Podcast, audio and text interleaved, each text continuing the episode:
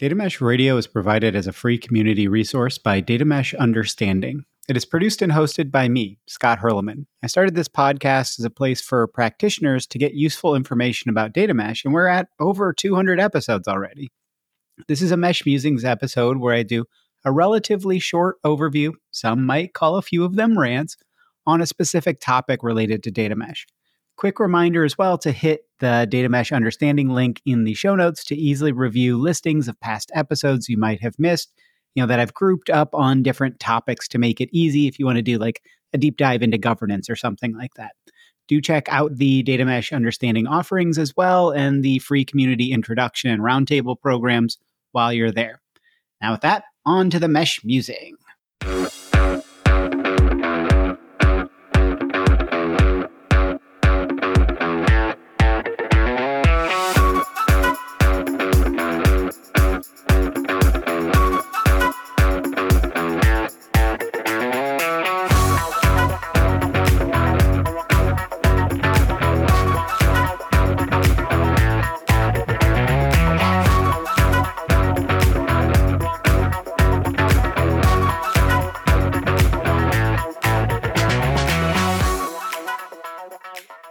Bottom line up front, what are you going to hear about and learn about in this Mesh Musings episode? I'm calling this uh, the Shade episode because this is a an episode about three things that I think are either anti patterns or are potential patterns that I'm seeing that could be concerning and that we want to discuss a little bit more and think about, and that uh, people shouldn't necessarily head down these paths without really weighing the pros and cons. The first that I'm going to go into is why I'm not a big fan of uh, reverse ETL. So I see the need for what reverse ETL is trying to do. It's trying to take data that's been formed into some kind of analysis and push it back into operational systems such as the the CRM or the marketing platform or whatever. I see the need there, but my concern with it revolves around that it's yet another first order concern pipeline and that there's not necessarily a clear owner around what that actually looks like and that that should probably be more of a data product instead of a singular pipeline go into a bit of uh, personal story as to when I saw that how this really manifested of just kind of pushing this data into a CRM system uh, without a clear owner and without kind of a clear product mindset around this. Second thing I'll talk about is uh, an emerging concept I'm seeing from some organizations around dog fooding. If you're not familiar with the the phrase, um, it means kind of you're consuming your own product. So within Data Mesh, there are a number of teams or a number of organizations that are pushing their domains to only consume analytical information from a data product that is on the data mesh. So I think this has some merits if you align the incentives properly, right? It means that the domain team is automatically in in line with trying to uh, create a very high quality data product, but is that data product really going to be made for general consumption across the mesh? Is that going to be that domain sharing their data on the outside in such a way that it is easy for others to consume? Or is it basically just a high quality data silo that has limited use for other domains, limited interoperability. Is this really the best path to go down? Um, I think my conclusion is maybe. Let's let's think about it. Think about whether this could fit in your organization. The third one is is one that I'm seeing more, and I think this is one where I'm I might actually disagree pretty strongly with uh, Zhamak about where she sees the data modeling being handled by generalist software engineers within the domains. Um, I think that there's, if we can get to a place where we can provide very strong abstractions at the data platform level that makes it so the domains can truly just focus on the data modeling. If we can provide them with additional tools to handle that data modeling and that data testing and things like that, great. But I- am worried about when you think about what domains are focused on in a microservices environment, not in data mesh. They're focused very much on delivering applications. So when you think about a data product developer, is that a full team? Is that person integrated into the more microservice team? What happens to team size? You know, the whole two pizza team concept. Does that go out the window? Where do junior engineers fit? Is this somebody who was a data engineer and is now part of the domain that's kind of bouncing around within that domain, not tied to a specific application, but developing the data product or data products. I'm not clear on where that's going, and that's a, concern to me. So, hopefully, this sounds like an interesting episode to you. If not, totally okay.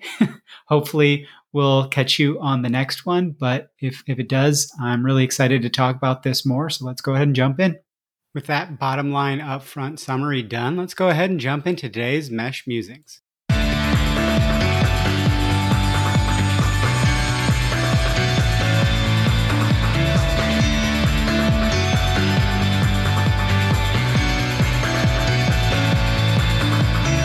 Why do I kind of hate reverse ETL? Let's start with a definition of what reverse ETL means in case you're not really aware. It's the concept of taking the output of uh, some analysis, especially from like a data warehouse, and pushing that result back into an operational system. So the main example is pushing this back into a Salesforce or a marketing platform. There's some people that use it when talking about pushing this data back into an operational database or, or other systems like that. We'll touch on both of those here in, in a second. Um, so the tool manages the ETL. So it's taking the data from that um, analytical system and it's doing, you know, some ETL and pushing it back into that operational system. Typically, a data engineer is writing some SQL and using some kind of API from the um, operational system that so that it can actually consume that data. You can think of this as like a cycle of data. The data is generated in the operational platform, gets extracted, you know, put through the analysis, and then some information about that is also pushed back into that source system. You know, the concept of pushing data back into operational systems, whether that's Salesforce or an operational database, is useful. Yay! We should be thinking about how we do this and why we want to do this the more that we can put data that is useful and valuable in front of more people, they can make data informed decisions. Yay, let's figure out how to do this. But where I'm not really bought in on this is that it's another pipeline and that ownership is pretty murky. And if it's owned by the data engineer, are they knowledgeable on the domain or are we going to have another issue of them losing some context around this, as well as are they going to be really bought in on observing it and monitoring it and potentially creating additional features that are going to be useful for that, you know, let's say it's Salesforce or whatever. Are they going to be really working with that sales team to be talking about, hey, what data do we need to be putting in here how should I be formatting this? Or are they basically just shoving some data in? This one's pretty personal to me because I saw the results of a of a solution where it wasn't managed very well. What I would say if you want to look at some option that I think makes a lot of sense, Wannes Rosiers in his episode talked about a data application is his um, concept of a data product that is used specifically for this. So you would actually create a data product that is designed to be on the mesh, and then you'd push the results from that data product into your source system.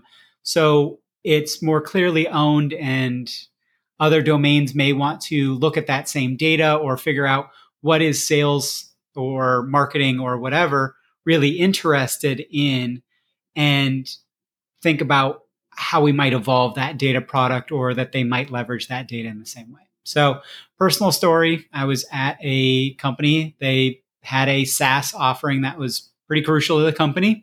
What was happening was a lot of the stats on the, the users and customers were being pushed into Salesforce. And this could be used to see how people were actually consuming the product, could be used for looking for upsell or to flag potential churn. Very good for customer success management, a lot of those things. Um, it was used as well to trigger um, alerts to reps as to, hey, you own this lead. They're using the you know the free version of the freemium product, and they're using it a lot. So why don't you give them a call? Or hey, this uh, customer is coming up on their usage limit for the year, why don't you give them a call? But it really wasn't owned. And so the data quality was pretty incomprehensible to most people.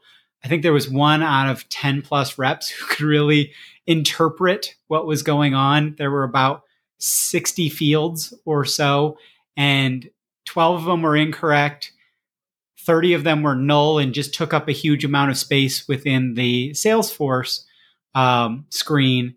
And five were useful, but very hard to interpret.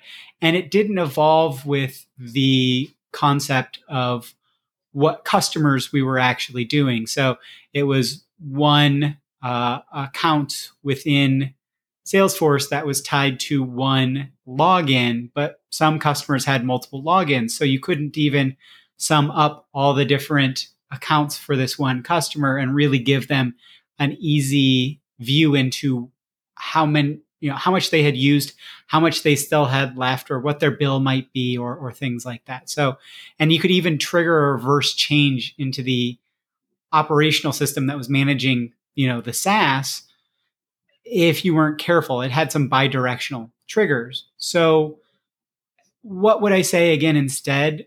The concept of a data product on the data mesh that is very clear in what your what the data is and it's set up to be something that evolves like a data mesh data product should and then you push that in via api or, or whatever that that data product has a specific output port designed to uh, make that ingest into the operational system very easy.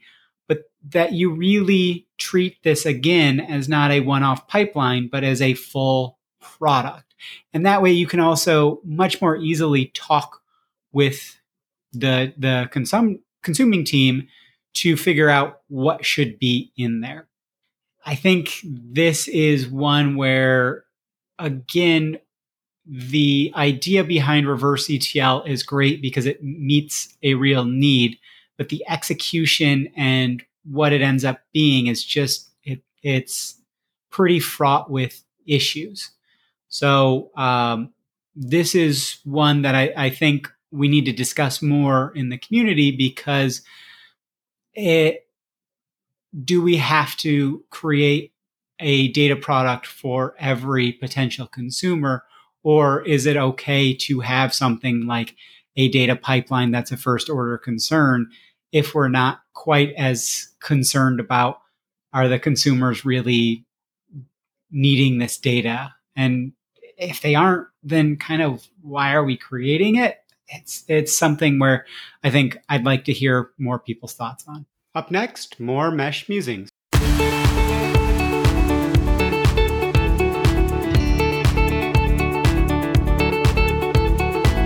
Dog fooding. If you're not aware of the story of where this phrase comes from, I would recommend not looking it up. It's kind of gross. Um, but the concept of making people consume what they're producing, that they're as much a customer of their own product is pretty widespread in a lot of different industries. And I think it makes a lot of sense. But where I'm a little concerned about it within data mesh is that if we're forcing domains to only consume from their data products, are they going to be designing these data products for themselves or for the general organization? I think this is a different version or a different concept than the way most people think about what dog fooding really means of consuming your own product because there's going to be very different needs within that domain potentially for analytical data. So the pros, the domains truly care about the quality, right? They're going to put out a high quality data product.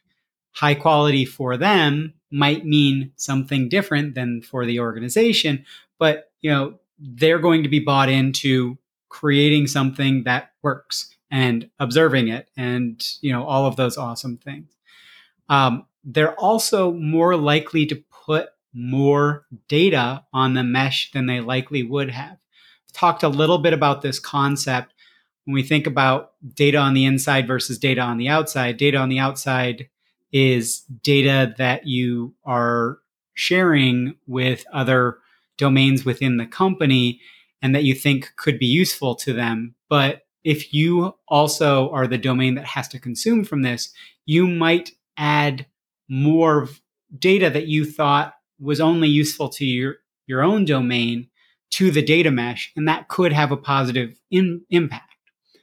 The cons around this uh, organizational approach, in my mind, are the data may not be structured to best share a domain's business context. It might be optimized for their own consumption, could be optimized for their own consumption in, in multiple ways. One might be latency, right? They might need something that's very low latency. And so they're focused on making that the number one concern rather than interoperability or understandability or queryability right? Do they maybe even block certain consumption patterns that would be useful in an analytical sense, but that might be resource intensive because, again, that latency might matter or, or that they want to be the one that has um, first class ability to um, kind of override for when they need the data, they need to get it first. Again, that makes sense for the domains serving their own needs, right? And so, yeah, are we putting them in in a position where they have to um, do some unnatural things relative to what we're trying to achieve in data mesh? Um, the data that they might share might not be relevant or could be confusing. It could be in a form that is not useful again because they need to serve their own consumptive patterns. Um, so I think overall it's an interesting concept and it might force people's hands in a low trust environment, which could be good. It might be a good first step to getting domains on board to actually creating high quality data products. But I could see this one backfiring as often as it being a positive impact. So I think we need to hear more from people who have tried this or who are considering it. We need to have a deeper discussion within the community because this one is something where I think it could really, really go wrong, but it also could be a great way to get everybody kind of on board. Up next, more mesh musings.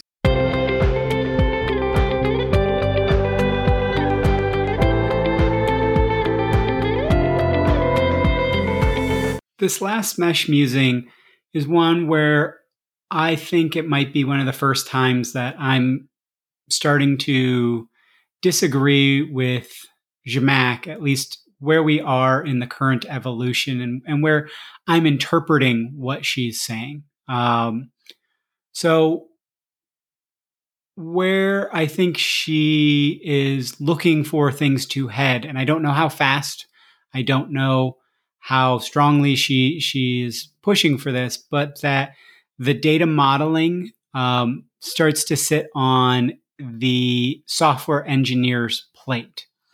Is that that there is a kind of data product developer within the domain that is separate somewhat from the actual um, application developers, or is this on the application developers' plates?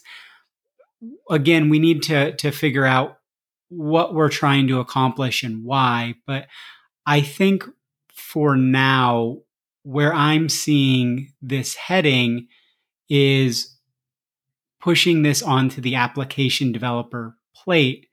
And from the conversations I've had on this podcast and um, other conversations around kind of data centric development, uh, data centric application development, and kind of starting with the domain model and the data model first before you start developing your application, all of these things. The general software engineering talent pool does not have enough data modeling experience, understanding, capabilities to handle this right now. And I think with all of the technology choices and all of the frameworks and doing, you know, CI CD and DevOps and all the stuff that's going on to Kubernetes and all this fun stuff, they have too much on their plate to ask them to start to learn data modeling as well. I think if we can get to a place where we provide the abstractions to make data modeling easier. And if we if we have the tooling as well to make it easier i could see this happening. Or again we have kind of these data engineers that move into the domain and become more generalist software engineer than they are pure data engineer but they're the ones leading the data modeling I could see that being viable. But I'm I'm concerned as to how quickly we'd be able to move there, especially when I haven't seen the abstractions um, to make data modeling easier. When I talked to Jesse Paquette recently um, in in the interview that was uh, recently posted, we talked about the concept of a blueprint data model or blueprint schema even and that giving people a, place to start could be positive. So if we develop that further that could be something as well. But for right now i think if we're asking them to a general software engineer that's not well versed in data to do the data modeling we're headed for a a, a bad place I, also think that it could mean that juniors, uh, junior engineers are harder and harder to place into these teams and make them productive, right? How can a junior developer look to contribute when they have to understand full stack and data modeling? That's just so much to learn. And the senior engineers may not be able to um, really help them along because they also don't have the data modeling experience. So I think that then you just have a team of nothing but seniors, and then, you know, that's for me a, a pretty non starter as to where this industry needs to go. So I think if we can get to a place where we have the abstractions um, to allow for easier data modeling and data testing then I think we might be able to get away from the specialist being a data product developer, you know, someone that's got that analytics engineer, data engineer experience. But for right now, I think we're at least three years off, five years off. I just don't see it happening in the near future. I'd love for people to push back on this one, especially because I think this is, you know, data mesh is people process first.